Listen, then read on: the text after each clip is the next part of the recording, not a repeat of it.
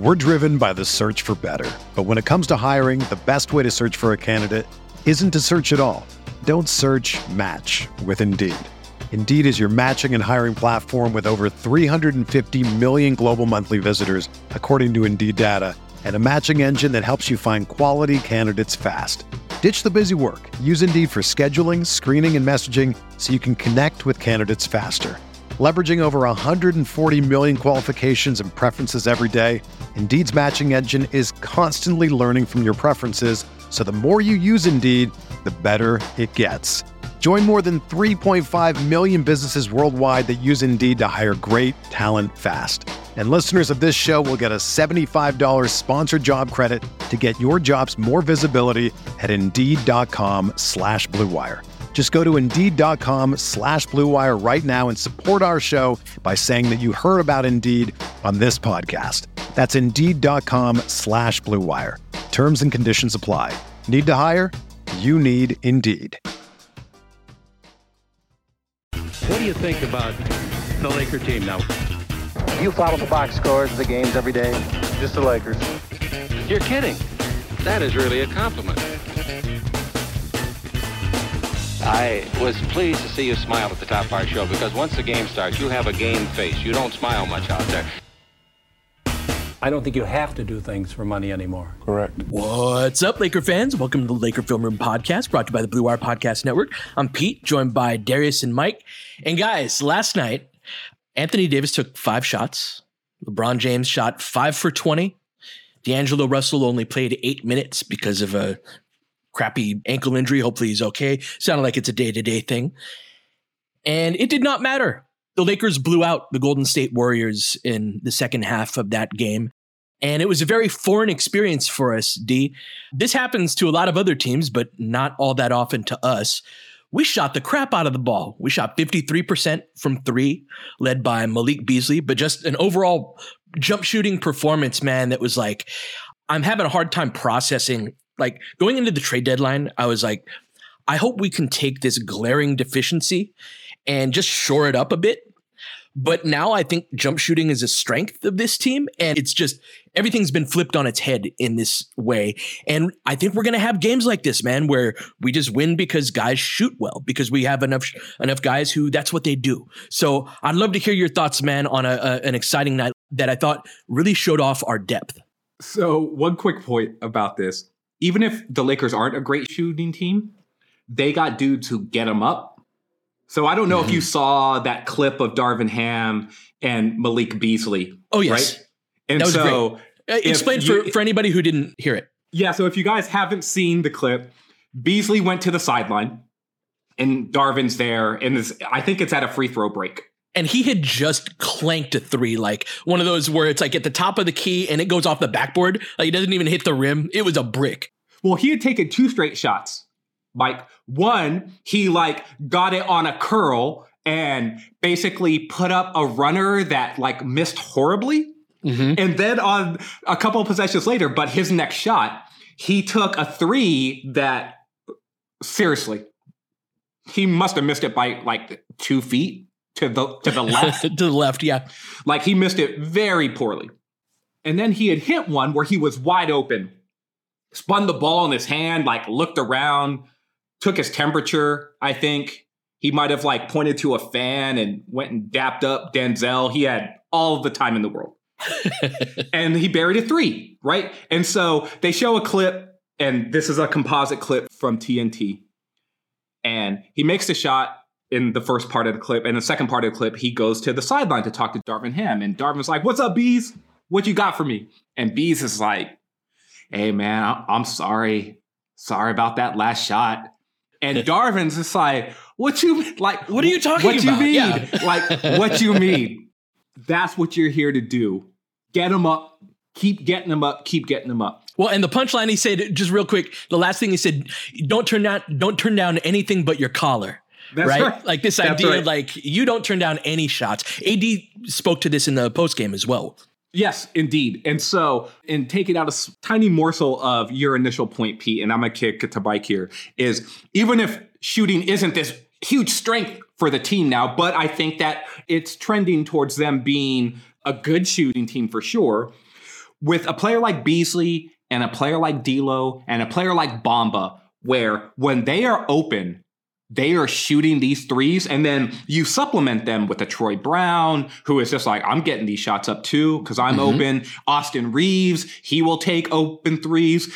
Dennis Schroeder, and then you've got LeBron, who who takes, you know, five, six, seven threes a game. They are now a team, Mike, that they will get them up now. And a team that gets them up that way, they just get defended differently than a team that does not. And the Lakers have been before the trade deadline, they were one of the lowest volume three point shooting teams in the league. And guess what? When that is your shot profile, teams defend you accordingly. And so, just on that point, Mike, I wanted to kick it to you just from this big picture idea of whether they're a shooting team or not. Like, hey, look at that. Beasley, you, you're just getting up 11 threes in, in a game. That's like one third of what the Lakers total would typically be on any given night and it's coming from a single player and that sort of volume is going to open up so many things for the Lakers offense and that's sort of stood out to me in this specific game more than any of the games since the trade deadline. There was just one thing that I didn't like about the game and that was the garbage time. Guys don't lose the garbage time minutes by 15 points. You know, come on now. That that, yes. that hurts the net rating. Let's go.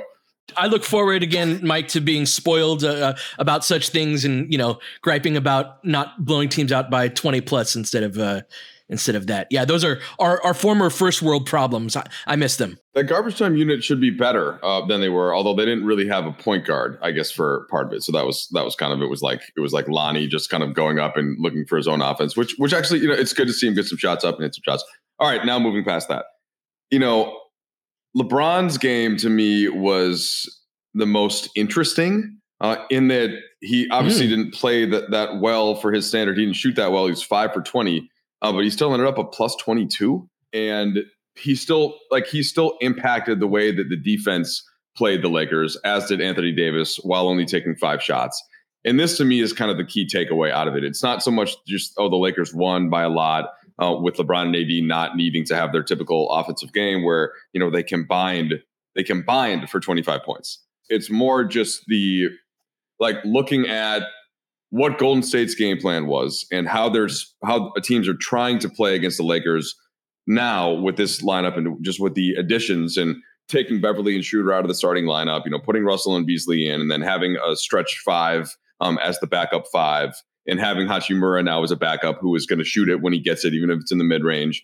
Just a, a different, it's just a different type of team, and it's going to take a different type of I think defense to play against them. And I'm not sure, you know, that will I think teams will adjust, but Golden State and the Pelicans, who both were missing key pieces and who both didn't play, I, I think, particularly well. Uh, I'm I'm just really curious now to see how this how this moves forward onto this three game trip um, against teams that are, I think, going to play pretty well um, in their home buildings. And D'Angelo Russell's ankle is certainly a concern. He left the game in the first half. X-rays were negative. They said it's day to day, but he was certainly limping. Uh, and eh, to me, when you leave a game with an ankle and don't come back, um, that's not always a great sign for the next game. Because usually, if it's just a if it's just a nothing one, then you you know go back and finish the game and tape it up like we've seen guys do before. So that does to me give you know represent a little bit of concern, uh, not just for Russell, but for the continuity, even if it's not going to be something that keeps out for a long time. So that's I, I, do think that's a headline out of this, but my my bigger one is just what are teams going to do with this new look Lakers team and how are they going to defend them, which I think is going to be harder to do than the team that they had before the All Star break before they made the trade. I think one of the things that was important in this transition to this newish team is to try to keep what's good about the version of us that led to this point, right? And we've spoken a lot about how this is a new team and it is about as new as you can get at a trade deadline, but it's not an entirely new team and it has certain aspects of its personality and profile built up over the first uh, two thirds of the season that i w- I've been curious, like how much of that are we going to hold on to? And so LeBron being a plus 22 while shooting five for 20, I think speaks to this in that we killed them in transition. It was like 29 to eight in fast break points or something like that. But 29 fast break points is a ton. And LeBron was really assertive in transition, both as a ball handler, but also as a passer. And that's one of the things about Beasley that's really stood out to me is this dude runs like he's running up and down the court. He's running and sprinting in half court sets. And it just really helps everything flow in a way that if you can have that initial force and push that a LeBron outlet pass can create, that's to Dennis Schroeder, who's also going to attack, or a Vanderbilt who's got this very forward attack, attack, attack type of mentality. We now have the complementary pieces to kind of take uh, to to take advantage of washing out the defense like that, right? Like that was happening before. It's just the player that it was ending up the the hands that it was ending up in just weren't as good of a shooter, weren't weren't as confident of a shooter, weren't as willing and as that like first that first instinct D of like, oh yeah, I'm open. I'm absolutely shooting this ball. Like Malik Beasley's taken eight threes a game for the last four seasons. Uh, they had a stat on the on the broadcast last night that what he's shooting now in terms of attempts per game is more than any Laker has ever attempted in a season in Laker history. So it just adds this dynamic that really flips the team on its head. But I do think it's important to preserve and capitalize on what we've done before. And that's what I'm excited about is seeing just the degree of force combined with the level of skill on the perimeter. That's really the, the sweet spot right there. 100% agree with that. And I think D'Lo showed that too in his shift that ended with that sprained yeah. sprained ankle. He was pushing the hell out of the ball. He was also he was forcing some passes too. He had some unfortunate turn turnovers, and everyone seemed to be kicking the ball around in that first quarter. Like, mm-hmm. hey, we haven't played in a week or so, and what does this feel like? And game speed, and like I'm just dropping the ball a lot. Like not unusual several, first game back from an All Star break. Yeah. So, but Russell, Mike, and you've watched a bunch of him since he left left the Lakers. He's not averse to playing in transition and, and, being sort of that lead guard that that hunts transition opportunities as well. And and I love, I've loved over the course of his career that he has been great at throwing that diagonal pass, which is like a super important pass in transition basketball, where like there's three running lanes four actually within a typical NBA fast break. And if you have all five players that are going to participate in in a fast break, there is typically the guy who has the ball in the middle of the court. There's a guy on each wing. There's a player who is rim running. Mm-hmm. So that is the fourth lane is right to the front of the rim, right? And then the fifth lane is sort of the trail player, and that trail yeah. player is there to keep floor floor balance, right? And so if the transition play does not develop into a scoring chance, even in early offense, then the trail play you can play ball reversal through through him, and those are the five sort of like positions on the floor within transition basketball that that are going to matter. They also serve a role in transition defense, right? A lot of times these plays, whether you make or miss, are going to conclude quickly, and you need that guy back to not give up a two on zero going the other way. And so think about the middle of the court, Pete, with the guy with the basketball. And a lot of times that guy is not in the middle of the court. It's almost like a field goal kicker, how field goal kickers almost never kick right from the middle of the field. They're often kicking from one of the hash marks, right? Because that's sort of where mm-hmm. the ball gets lined up. And so players on a fast break who handle the ball, they're often actually running up one of the lane lines and not right up the middle of the court. And so when you've got someone in the opposite wing who is filling that wing lane, and you've got another, and you've got the guy who has the ball in the middle of the court, but he's actually running up the other, the opposite lane line. That creates a certain amount of spacing. And Russell is great at hitting that diagonal because that diagonal pass to the guy that's running the opposite wing. The diagonal pass also flips the strong side and weak side. So one of the reasons it's so effective is defensively, your job becomes different in that moment once the ball gets passed from D'Lo to that to the other side of the floor. Well, and it's one of the reasons why when you brought up Beasley, Pete, and Beasley and his running habits, and this is, I, and I, Darvin, I'd love to ask Darvin about this, right? But Beasley's running habits are, I'm a corner fill player, right? And so, mm. and KCP was a guy if you're not familiar, go watch old KCP tape from his time with the Lakers. But he was always a corner fill player within the context of of a transition play, and it, I'm sure it drives players like James Worthy nuts, right? Because Worthy was a wing runner as well, but mm. Worthy is running in to the basket. going to the basket. He, want, oh, he wanted that Statue of Liberty dunk every single time, right? Like he's He was so fun. He was so underrated. Yeah. But in the modern NBA, that wing actually flares and he keeps running all the way to the corner in order to create spacing. And Beasley is one of those players where if he's running opposite of the ball and he's filling that corner on that diagonal, when it can be like swing to him, the defense has no chance. They have no chance to get to him. The one where DiVincenzo had the flyby is a great example of this type of the effect that this pass has, right? Is because your job is flipped and now you're sprinting toward that corner to close out, and that's just a shot fake, flyby. And I love that Beasley actually makes the wide open for five seconds types threes. I feel like we always miss those. this is where, to Pete's point, that integration of the things that the Lakers have done well, which is like they have been a dynamic transition team. They have been a dynamic team that can score in the paint. But now what they're doing is, is they are integrating high volume three point shooters into that ecosystem. And a player like Beasley, a player like D'Lo, like one of the shots that D'Lo hit, that was a super important shot in the game where he was just like, "It's like I never left," and that's the clip that got pushed out to to uh, the world through all of Lakers social me- me- media stuff. That came off of a play where D'Lo was pushing semi transition, everyone's collapsed, everyone is spread out, and he's hitting a pull up three in transition as everyone lays off he makes it double digit lead for the lakers timeout other team and the staples center is exploding. Now that is fundamentally a different type of transition play mike but it's the same than what the lakers have been before the all-star break. Instead that used to be a we're gonna push to the rim and we're gonna try to get a dunk and we're gonna score inside but now they have added variance to their transition game and that sort of expansion of their transition basketball, I think is going to be super important to them because it's going to flow into more half court stuff as well. All right, so let's take a break, and when we come back, let's talk about uh, what are our takeaways from these early games. We get the next time you hear from us will be after the Dallas game on Sunday. Lakers got a big three game road trip coming up right now. Let's talk about that on the other side of the break.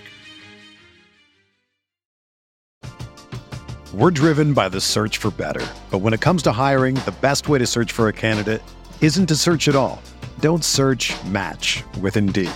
Indeed is your matching and hiring platform with over 350 million global monthly visitors, according to Indeed data, and a matching engine that helps you find quality candidates fast. Ditch the busy work. Use Indeed for scheduling, screening, and messaging so you can connect with candidates faster. Leveraging over 140 million qualifications and preferences every day, Indeed's matching engine is constantly learning from your preferences, so the more you use Indeed, the better it gets. Join more than 3.5 million businesses worldwide that use Indeed to hire great talent fast. And listeners of this show will get a $75 sponsored job credit to get your jobs more visibility at Indeed.com slash Blue Wire. Just go to Indeed.com slash Blue Wire right now and support our show by saying that you heard about Indeed on this podcast. That's Indeed.com slash Blue Wire. Terms and conditions apply. Need to hire? You need Indeed.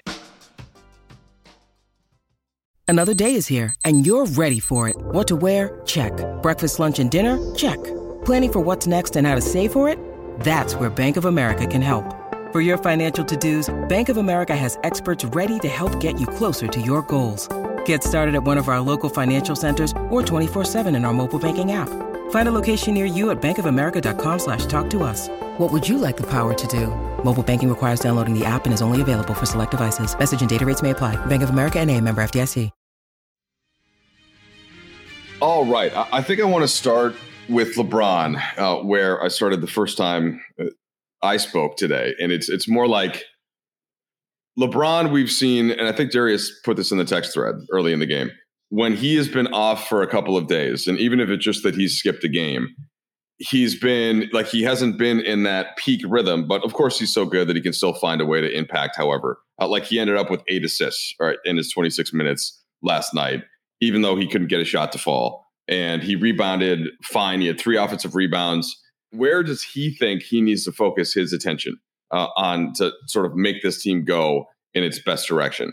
Does he come out and want to be more aggressive offensively? Uh, does he want to come out and make sure that Beasley's getting early threes or that Russell's getting an early screen roll with Anthony Davis? Does he does he want to conserve some of his energy on the defensive end, which it looked like he was doing early in the game uh, by essentially just not even going out to contest a couple of shooters, including Klay on one possession? Or does he think maybe maybe set the tone defensively for the first quarter like he did in the 1920 year? Now that he has some of these other uh, these other offensive options, and to me, like I don't know the answer to that, and I think that it could change from game to game but it's going to dictate some um, as once the Lakers get into these games that are going to be a, a, little bit more competitive and against teams that are playing a little better, um, that are in this case going to be on the road, you know, where the Lakers have played well.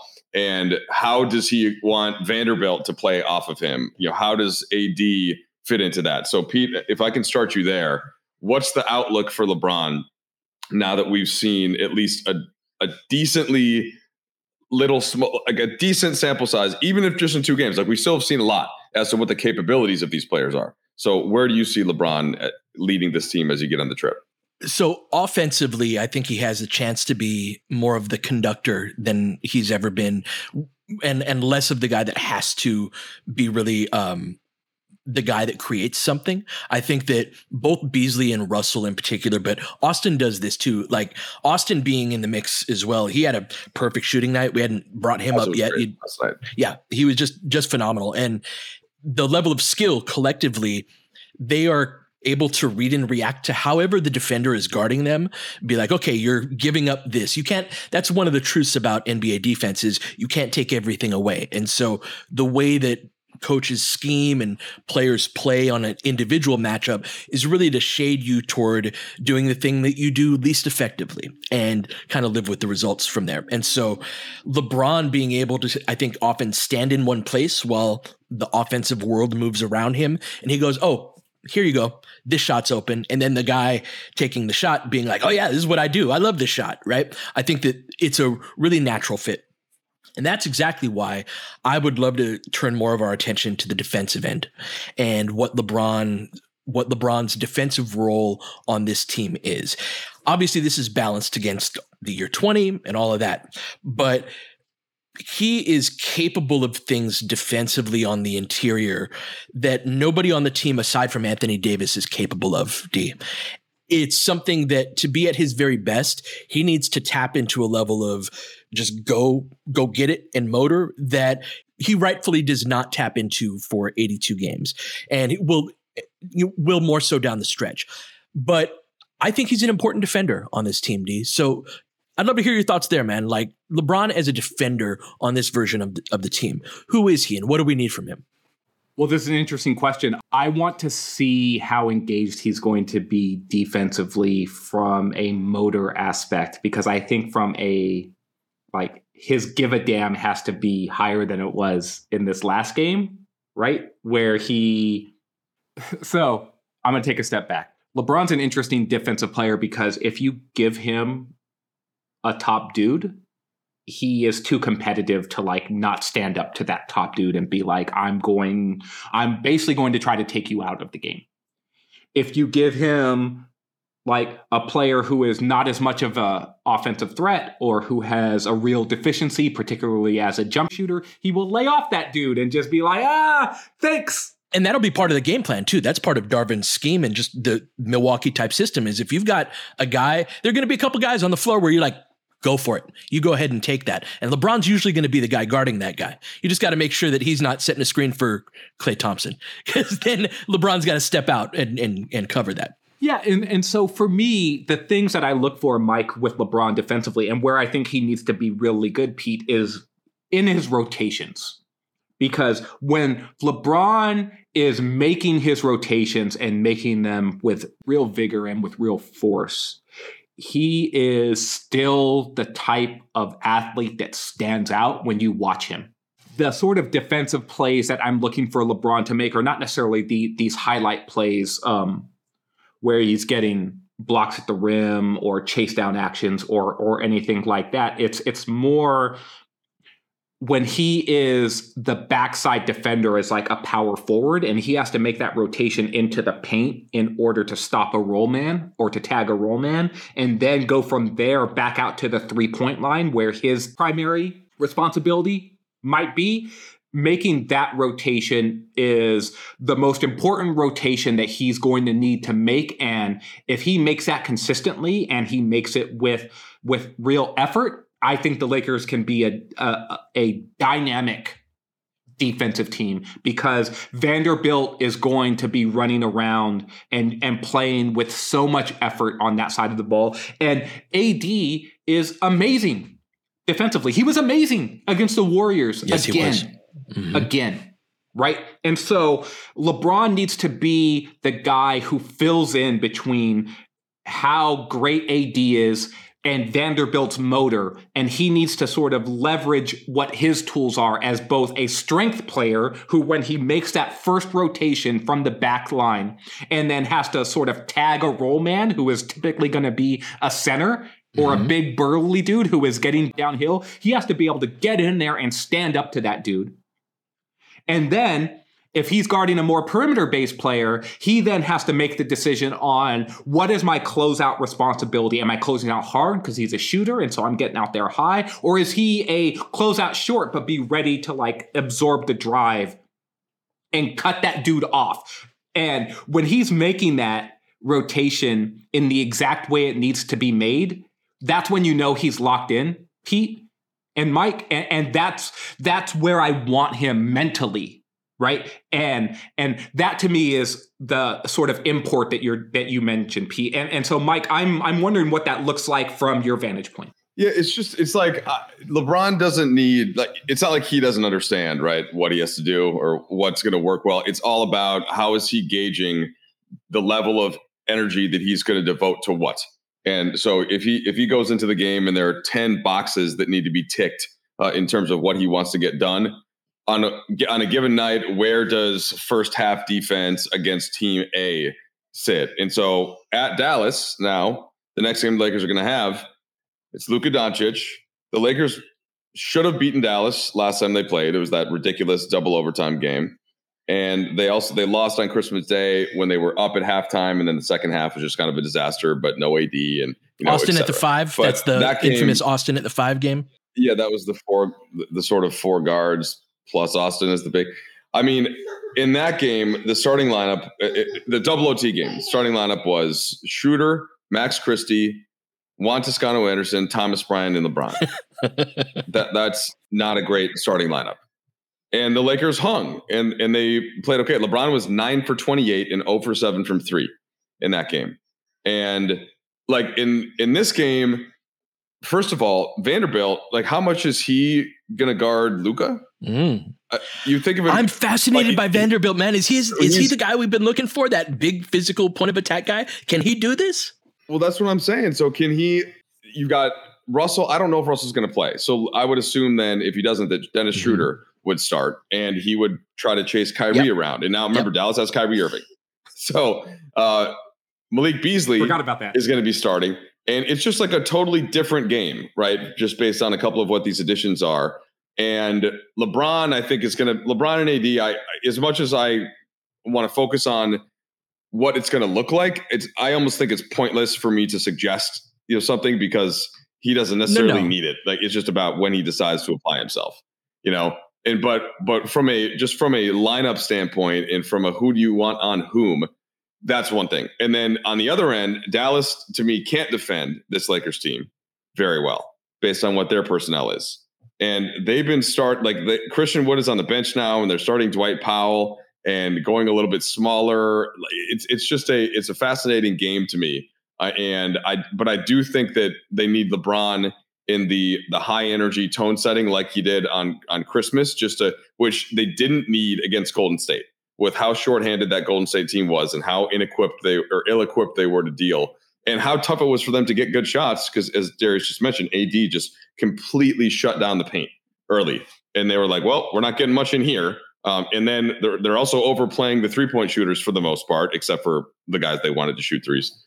So that's the thing that that I'm trying to figure out for this Dallas game is that what is the what is the optimal way? Um, do you even worry about the matchups that much, or do you just sort of try to? What Darvin Ham has been more doing is we're going to play a certain way on defense, and we're going to run our stuff on offense, and you have to match up to us. I think that's generally the approach, right? I think that Darvin takes and, and just the philosophies uh, that underlie the defense are play the percentages. Like if you give up these types of shots to these types of players over the course of 100 possessions, you're going to be okay.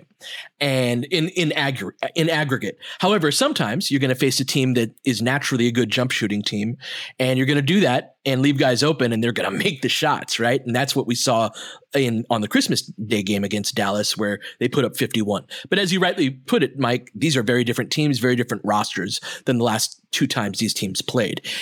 What I'm curious about is this is the first time with the new group that we've faced real pick and roll heavy guards, right? In in also in guys that can create for others, specifically Luka more for Kyrie, although Kyrie certainly does, right? But guys who use high ball screens, BI and CJ McCollum come off of a lot of off ball screens. So does Dame. So do the Warriors. They're the, the kings of that. And so stylistically, these are two of the very best pick and roll players in the entire NBA. And so on defense, Darius, that's going to present uh, a certain uh, matchup problem for us. Also, Wood is a very skilled big who can either roll to the basket and be productive or pop out behind the three point line. So curious your thoughts on the matchup defensively against Dallas because they pose a different problem they do pose a different problem. And this is where a pick and roll heavy team, who's setting those screens, mm-hmm. is what I'm interested in. And is it the player that's being defended by Anthony Davis? Because if it's the player who's being defended by Anthony Davis, I am instantly more intrigued at what it looks like when Luka Doncic is trying to get downhill and it's AD who is that defender who he is in the cat and mouse game with versus yeah. Thomas Bryant. You know what I mean? Or or no offense to Wenyen, Wenyen Gabriel. Or Damian Jones, which is what it was like early, very early on in in the season when it came to the Lakers defense and, and like who which center was in the rotation, right? Or to a certain extent, even LeBron James, who is not Anthony Davis when it comes to like that sort of playing the middle ground and taking away everything all at the same time. Now, LeBron's a great switch option. He can do a lot of different things, but it's different. And so I'm, when you talk about like the pick and roll heavy team, Pete, like, is it going to be guard to guard action? Is it going to be wing? Like, because Luka is one of those he is one of those LeBron with the Cavs sort of pick and roll ball handlers. He is not a always like, hey, Dwight Powell, come up and set this screen. It's just like, oh, well, who am I trying to target in this group? Right. And that's why I'm interested to see who is on him initially and who the screener is. Right. Because that's going to dictate the flow of the Lakers defense, if that makes sense. Mike, do you think I, I say this with the caveat that nobody can do this past a certain point. Do you think Vanderbilt, from your years of watching him, do you think he can handle a, a Luka matchup? I mean, just as well as anybody else. You know, like he, yeah, yeah. I, I mean, I will take that, that he, right? He so he so Vanderbilt. I did the pregame interview with him for Spectrum yesterday, and I asked him a, a question about defense and essentially, like, did you did you were you a guard basically at a certain point that grew? And I think I phrased in that way, not just hmm. defensively, mm. but because he can handle a little bit. And and he was like, Well, yeah, I played guard like earlier on in high school. And he didn't answer specifically when I, I said, Did he have a late growth spurt or something? But he's just he's such a hybrid type of a, a player that I, I don't think he was a guy that that was just like a center when he was six, you know, and then again when he was 10. But it, it, as he kept growing, he sort of slotted into that spot based on his guard skills weren't as good as the guys at Kentucky. And he was right. also six eight, six nine. And but he's still he's just he views himself. I've heard a couple other players describe themselves like this, but he doesn't even really think about it. He just says, I just play basketball, man. Like almost like, what are you talking about? Mm-hmm. You know, mm-hmm. sometimes you have to switch on to the perimeter, and sometimes you have to go inside, and sometimes you have to go get a rebound. And sometimes if you're open in the corner, you shoot a three. So he doesn't really worry that much about the definitions that we typically put guys into. And I think that if you can hang with with Brandon Ingram, there are some similarities with Luka. Um, Luka's obviously a higher level and he can get shot. He's bigger and stronger.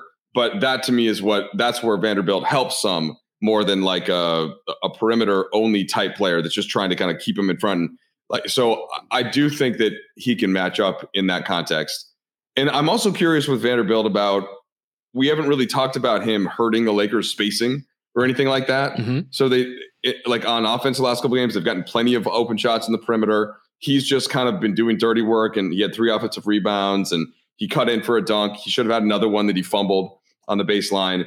So he he remains to me maybe the most intriguing part of this of this starting lineup, just because you can still shift him in different spots where you need to, and asking him to defend Luka for at least some part of the game, I think is totally sensible. As you guys know, you never want to do the same thing with Luka for the whole game. You know, you don't. Eventually, he'll just sort of figure him out and, and Sure. start to cook whatever it is. So yeah, but but I think that there there are going to be a healthy dose of minutes that I think Vanderbilt could give Lucas some problems at least and, and make things tough on him. I'm going to be keeping a keen eye out for that on Sunday because that, like BI, for example, BI gets a lot of his points just as a, I'm a pull up jump shooter with a 7 4 wingspan. And there's just this physical reality of how he's built that he's just going to go over the top of you. And that's great. And very few guys can meet him at the summit. And so he doesn't have to have a particularly complex bag to get to be dominant even as hell he almost brought them back against toronto last night he was great down the stretch um luka though is a, a technician in a way that if you're not used to guarding point of attack ball handlers, if that's not like the main thing that you do, I think that's a huge ask of a guy. So that's the thing I'm going to keep an, an eye out for this weekend is can he get some wins, D? Not something that, you know, lock down Luka Doncic. It's not not a matter of that, but just win some of the possessions against a guy like him. And if he can, I think that just adds a certain type of defender that takes away what I think LeBron would have had to do in the absence of that. So that's why I think it's a big uh it's an important question is can Vanderbilt do stuff like that? Yeah, the question the question is can he? I hope but to me the question is will he be asked to? Well, he guarded And Klay. You that called that is- on yesterday's pod. So is and that's a coaching decision, right? And so a lot of learning new players when you're a head coach is throwing them into the deep end of the pool and seeing if they sink or if they swim. Mm-hmm. NBA defense, especially in 2023, is definitely that on most nights. But there is no deeper end of the pool than Luka Doncic, right? It's just Mhm. like there's LeBron James, there's Kevin Durant, there's Luka Doncic, there's there's Giannis, Jokic, Curry. That's an Olympic-sized pool, and it's the and the deep end is way over there, right? And that's where those dudes reside. And you get put on an island against those dudes with all of the screen actions and all of the things they have at their disposal, and you're going to end up looking bad more often than not, right? That's why these dudes are in the top five, six of MVP voting damn near every season. But Darvin's going to have to make a decision on whether or not, like, am I going to ask this dude to do this? And that's part one. Because if he does, I am super intrigued by the tools that Vanderbilt brings and just his get after it. Because that's what you need against those sorts of dudes is mm-hmm. you need a determination in your brain. I remember listening to PJ Tucker talk about de- defending Kevin Durant and hit that whole idea of you have to lie to yourself when you're guarding this dude. You have to lie to yourself like I'm doing a good job, like like I'm doing it, I'm doing it, I'm getting after it again. Like I don't care that he made the last one. I'm getting after you again, again, again, again, again, again because that's the you have to have like it's the mindset Yeah. of a psychopath, really. When you're when you're basically like I'm not locked in a room with you, like you're locked in a Mhm. room with me, even though this dude is like continuously like Pat, like, Pat Bev's you always been every one of these single type of time. dudes. Absolutely. Totally. But Pat Bev is six Yes. foot one. Having a dude like Vanderbilt who is six foot eight, six foot nine, and rangy and long arms and just gets after it, like, yeah, this is the sort of dude that the Lakers have been pining for. And Lakers fans, especially, have been like, give me one of those dudes, please. And so I hope Vanderbilt defends him. And I was just looking at the game logs. AD hasn't played against the Mavs in either of the previous matchups Yeah. this season. And so that is a wrinkle And eight, so, so just to just back up what you're saying, like I was listening to Raja Bell on the Real Ones podcast and the Ringer, and he was talking about guarding Kobe. In, in fact, he talks about this all the time. And it's like you're just you have to accept that you're going to lose a bunch of times, but can you make it Mm-hmm. tougher on him? And that's the kind of thing with Vanderbilt. I just I don't think he cares. He he doesn't seem to be that kind of guy. Like oh, Luka cooked me on the previous possession. Like he's just he's gonna he's gonna move his feet. He's gonna be long. He's gonna take some losses, and then he's gonna go on the other end. and He's gonna Mhm. offensive rebound. Like he's just not he's not that concerned. He that's why. And I think that KCP uh, that we were talking about him earlier. There were some quali- qualities that I liked about him in that way, where he's whatever happens, he's still going to run up and down in transition, and and like you had brought, that's what I was, I was uh, eager to see Beasley do that same part of the thing. But these are good things that uh, that certain players have in common, and I think I think Vanderbilt fits into that tree. But Anthony Davis is a particular problem for this Dallas Mavericks team uh, because they like Dwight Powell is not the type of defender that No. bothers him that much. You know, he, he's not Draymond where like he's about Draymond's size, but he's he's just not like he's and Christian Wood is not going to do anything um, with Anthony Davis. So that's the in a different way from what AD was able. Part of what Golden State did, I thought effectively, and they may have done it too much. And AD said Yeah. so after the game. He was like, "Man, they were just playing me a certain where they were just completely open to having the ball kicked over to the Mhm. other side of the court and having wide open shots. Like they were, and I get that game plan, but I don't think Dallas can even execute that that way because they don't have the personnel to. And so it should be. It's like this this weird mix now of you've got all these different options, Pete. Where hey man, let's try to make sure Beasley gets a lot of shots, and yeah, LeBron can attack. But this is a game where I would like to see AD kind of smash the Mavericks inside. Well, I think that that's going to be the way that we look to win these games is whatever the team we're facing, the thing that you can't guard or the thing that you don't do well, we can attack and exploit that. And so, uh, guys, I would love this to go 10, 15 minutes longer, but we got to wrap up here. We will be back on Monday to see how the Dallas game goes. Going to be fascinated by that. But until then, you've been listening to the Laker Film Room podcast. We'll catch you guys next time. James has got it in low to McHale. McHale wants to turn. He's double team. Just pass out in front. Broken up by Worthy. Tip to Magic. Worthy dies on his belly. Magic fires. It's good. They will. Lakers win the game. The Lakers win the game. Rebound of Lonnie. Three seconds left. Van Exel to win it. It's on the way. Good. Kobe Bryant, 48 points, 16 rebounds. Shaq with his eighth block shot that ties an NBA Finals record. A lot of Laker fans Let me tell sticking around for this. You're seeing something that's very rare indeed. A Laker to get MVP chance Right, in Boston. In Boston. Of all places. Are you kidding me? Kobe, hard to believe. Are you kidding me? Unreal. Are you kidding me? Lakers looking to push.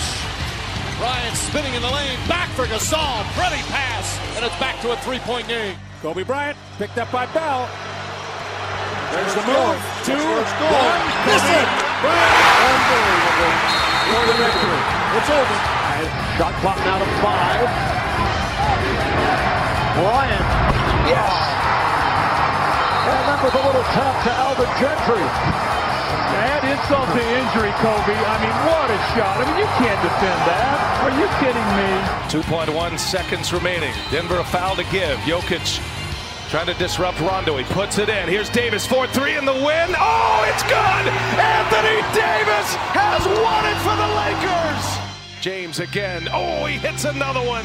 LeBron James putting together a closing quarter against the Nuggets. This historic 2020 NBA championship belongs to the Los Angeles Lakers. The Lakers conquer the bubble, and banner number 17 will soon hang in the rafters. Everyone is talking about magnesium. It's all you hear about. But why? What do we know about magnesium? Well, magnesium is the number one mineral that 75% of Americans are deficient in. If you are a woman over 35, magnesium will help you rediscover balance, energy, and vitality. Magnesium supports more than 300 enzymatic reactions in your body, including those involved in hormonal balance. From functional medicine doctors to mental well being and female hormone experts, we all know that magnesium is the one mineral to improve all aspects of well being and health. But which one? Magnesium Breakthrough from Bioptimizers, the trusted choice recommended by leading experts with seven best absorbed forms of magnesium to ensure your body receives the support it needs for overall well being. Go to bioptimizers.com slash balance today and use code BALANCE10 for 10% off. Support your journey to wellness at B I O P T I M I Z E R S dot com forward slash balance. Magnesium breakthrough from Bioptimizers, your foundation to optimal health and vitality.